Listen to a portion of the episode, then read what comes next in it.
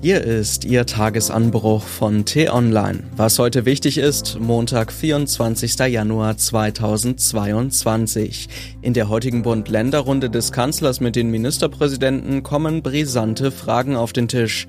Geschrieben von Florian Harms, gelesen von Lars Feyen.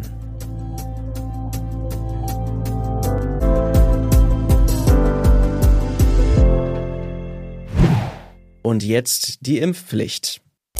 Wer zu spät kommt, den bestraft das Leben, lautet ein geflügelter Satz. Manchmal bekommt aber auch Probleme, wer zu früh dran ist. In welche Bredouille Politiker geraten, die sich vorschnell aus dem Fenster gelehnt haben, zeigt sich in diesen Tagen am Beispiel der Impfpflicht. Unter dem Druck der vierten Infektionswelle und der stockenden Impfzahlen sprachen sich Vertreter der Regierung im November für die allgemeine Impfpflicht aus. Nun haben wir Ende Januar und mit den Vorbereitungen tun sich die Parlamentarier so schwer, dass der Chor der Kritiker immer lauter tönt. Es gibt einen ablehnenden Antrag von Abgeordneten um den FDP-Querkopf Wolfgang Kubicki und seit kurzem einen zweiten Antrag von Koalitionspolitikern um den stellvertretenden SPD-Fraktionschef Dirk Wiese. Letzterer sieht eine auf ein oder zwei Jahre befristete Impfpflicht mit maximal drei Dosen für alle Erwachsenen vor, die im Sommer in Kraft treten soll.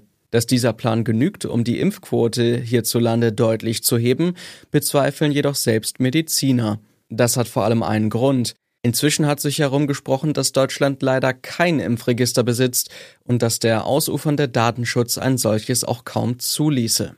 Innenministerin Nancy Faeser von der SPD antwortete kürzlich in einem Interview auf die Frage, wie die Impfpflicht durchgesetzt werden solle, es wird irgendeine Form von Sanktionen geben müssen, vielleicht Bußgelder. Irgendeine, vielleicht. Na dann. Schauen wir auf die Fakten. Um wie viele Menschen geht es überhaupt? Als gefährdet gelten vor allem Leute im Alter über 60 Jahren, weil sie ein besonders hohes Risiko für schwere Verläufe oder gar den Tod durch Covid-19 haben. Rund drei Millionen Menschen aus dieser Altersgruppe sind immer noch ungeimpft. Um die geht es. Die Weltgesundheitsorganisation rechnet damit, dass sich in den kommenden sechs Wochen mehr als die Hälfte aller Menschen in Europa mit Omikron infizieren werden, und die allermeisten werden allenfalls leichte Krankheitssymptome verspüren. Corona bleibt bedrohlich, keine Frage. Doch die Bedrohung ist im Vergleich zur Situation vor sechs oder zwölf Monaten erheblich gesunken, trotz der hohen Inzidenzzahlen, die nun in jeder Nachrichtensendung hoch und runter berichtet werden. Wer in dieser Lage immer noch die Impfung verweigert, mag zwar in den Augen der Mehrheit unlogisch oder sogar egoistisch handeln, aber nicht jeder ist zwangsläufig ein Spinner oder gar ein Extremist. Wie könnte also ein vernünftiger Mittelweg aussehen? Beschäftigte in Kliniken, Praxen und Pflegeheimen müssen selbstverständlich geimpft sein, weil sie andernfalls Menschen mit angeschlagener Gesundheit gefährden. Die berufsbezogene Impfpflicht ist bereits beschlossen und soll eigentlich ab Mitte März gelten. Umso seltsamer mutet es an, dass mehrere Ministerpräsidenten nun auf ihre Verschiebung drängen. Endgültigen Schutz in Krankenhäusern und Pflegeheimen gäbe es dann womöglich erst im Frühsommer. Klingt nicht klug. Die Lage ist heikel und einen einheitlichen Kurs aus der Krise gibt es zwei Jahre nach dem Ausbruch der Pandemie immer noch nicht.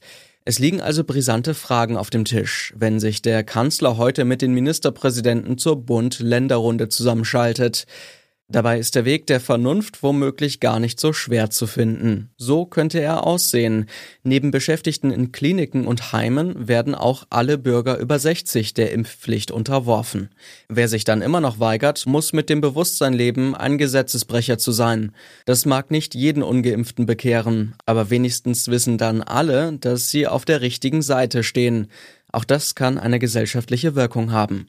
Und sie käme wohl gerade noch rechtzeitig was heute wichtig ist. Die T-Online-Redaktion blickt heute für Sie unter anderem auf diese Themen. Nachhilfe in Geschichte. Heute sind in vielen Städten Demonstrationen gegen Corona-Regeln angekündigt. Vermutlich werden dabei auch wieder Aufnäher mit gelbem Judenstern und dem Wort ungeimpft zu sehen sein, als sei die Corona-Politik mit der Judenverfolgung durch das NS-Regime vergleichbar. Heute bietet sich eine Gelegenheit zur Geschichtsnachhilfe. Der herausragende Film Die Wannsee-Konferenz im ZDF. Und Präsidentenwahl in Italien. Immerhin, Silvio Berlusconis Comeback bleibt den Italienern erspart. Doch wer Nachfolger des scheidenden Staatspräsidenten Sergio Mattarella werden soll, ist vollkommen unklar. Einige Medien handeln Ministerpräsident Mario Draghi als Favoriten. Diese und andere Nachrichten, Analysen, Interviews und Kolumnen gibt's den ganzen Tag auf t-online.de. Das war der T-Online Tagesanbruch vom 24. Januar 2022. Produziert vom Online-Radio- und Podcast-Anbieter Detektor FM. Immer um kurz nach sechs zum Start in den Tag. Bis morgen.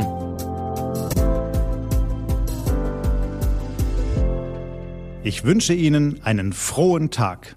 Ihr Florian Harms.